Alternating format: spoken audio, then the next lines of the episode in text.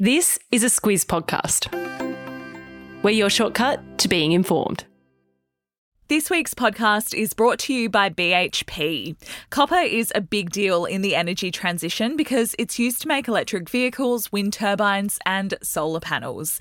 When it comes to producing copper responsibly, it's happening now at BHP. Good morning, I'm Alice Dempster. And I'm Claire Kimball. It's Tuesday, the 4th of July. In your squiz today, the RBA considers the cash rate, Russian troops advance in Ukraine, Nick Kyrgios is out of Wimbledon, and a mini Brexit. This is your squiz today. Claire, it's feeling a bit like Groundhog Day every first Tuesday of the month. Today's the day the Reserve Bank Board meets to decide on whether it will raise the official cash rate. It's currently at 4.1% after 12 rises over the past 14 months, and there's no consensus from economists about whether we're likely to see another rise today or not. So, this is all about managing inflation, just if you need a reminder about why we're talking about mm-hmm. this again. Of course, the Reserve Bank wants to bring that down as quickly as possible. Last week, there was some new data that was out, and it showed that in the 12 months to May, inflation dropped to 5.6%. That's down from 6.8% in April. Mm. So it's a really good sign. Uh, it's also the lowest rate that's been recorded over the past year.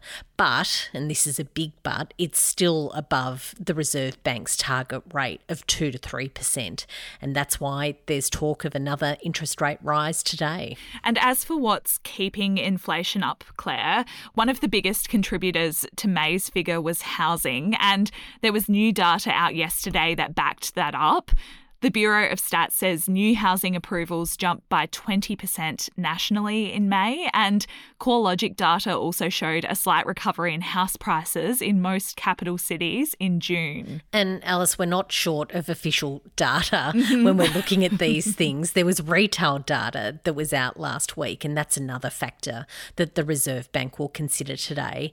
There was a 0.7% rise in retail sales in May, and reports say that that was down to people buying up at the end of financial year sales, mm-hmm. uh, and it was above economists' predictions. So, on the one hand, we've got data showing inflation coming down, and that's because we're not outspending. And on the other hand, we've got official data showing that we're outspending. The experts reckon that all points to another couple of rate rises from the RBA this year.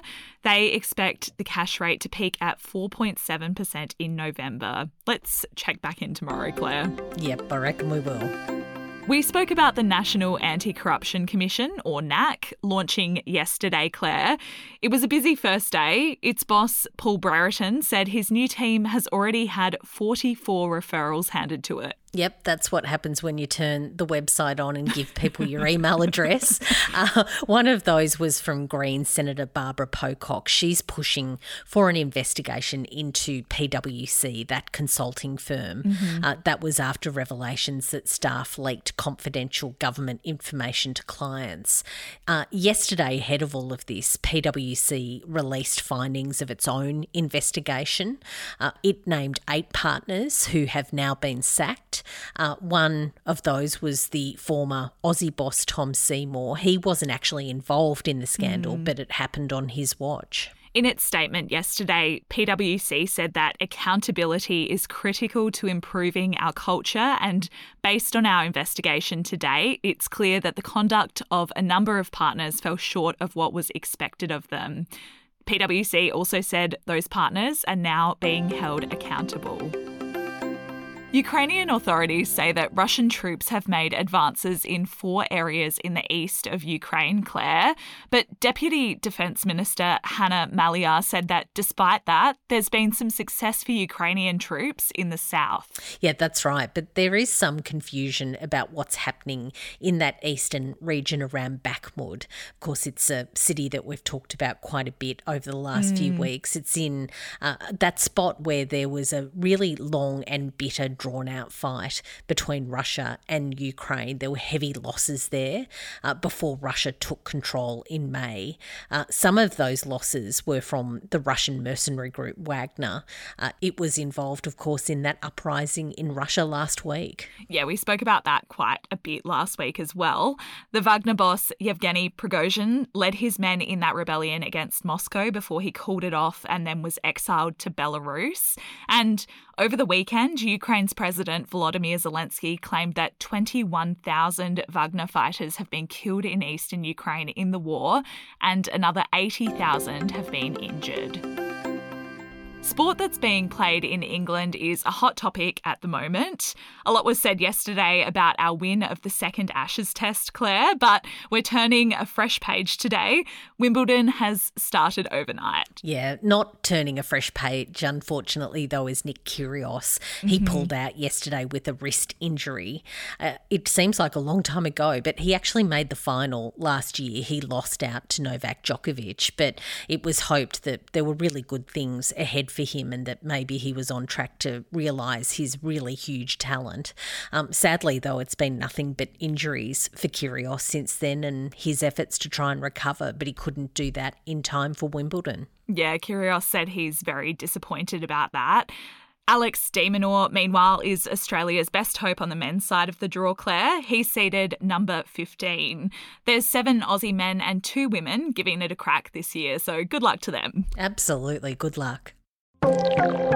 This week, our podcast is brought to you by Aware Super.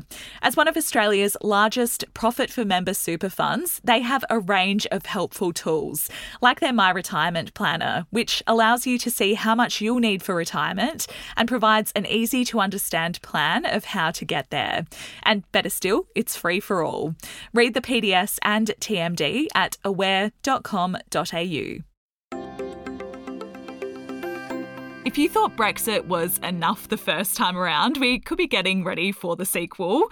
The Orkney Islands in Scotland are considering the possibility of becoming a territory of their distant rally, Norway. Yeah, so it's an archipelago of 70 islands. It's in the Northern Isles of Scotland. Just 20 of those islands have people living on them, mm-hmm. uh, and they've been inhabited for about 8,500 years. Alice, if you can't tell, I've gone down a bit of a history black hole with the Orkney Islands. And what I can tell you is that it was under Norwegian and Danish control until 1472. Uh, it became part of the Kingdom of Scotland, though, when the king at the time didn't get his dowry from the family of his bride, who was a Danish princess. Mm. So it's been part of the UK, I guess, since then. Um, but back to the here and now, the locals reckon they don't get enough funding from the Scottish or the British governments. So they're looking at their options to get out, and heading back to Norway could be the way to go. Yeah, but any changes in their status or leaving the UK requires referendums and agreements with both the British and Scottish governments, Claire. It kind of reminds me of when I disagree with my family and I think about getting onto one of those ancestry websites to find yeah, my real family. Yeah, better better people are out there for you. Squiz the day, Claire. What are we taking note of today? Uh, Alice, it's the anniversary, speaking of history, of the launch of Hotmail.com, which was the first free web based email service. That was back in 1996. And Alice, not long after that, I was off backpacking around Europe. I had my claire.kimball at hotmail.com email address up my sleeve. and I spent a lot of time trying to find internet cafes where I could check in with people. It was very, very tedious in those days. Yeah, and Claire, not to make you feel old, but that came out when I was just three years old. Oh, don't tell me that. Before we go today, one way you can support the Squiz and Claire's impending aged care is to rate and review our show. You can do that on Spotify, Apple, and wherever you can say nice things about us or give us five stars. That's us done for today, though. Have a great day, and we'll be back with you tomorrow.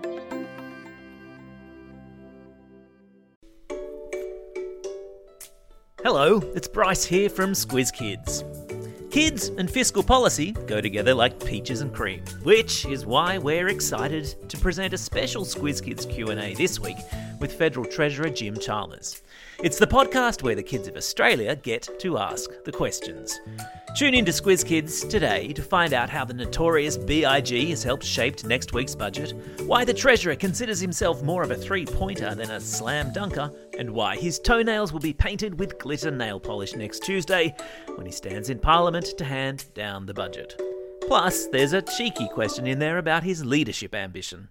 All part of our mission to engage kids in the wider news agenda. Check it out in the Squiz Kids podcast feed or via squizkids.com.au.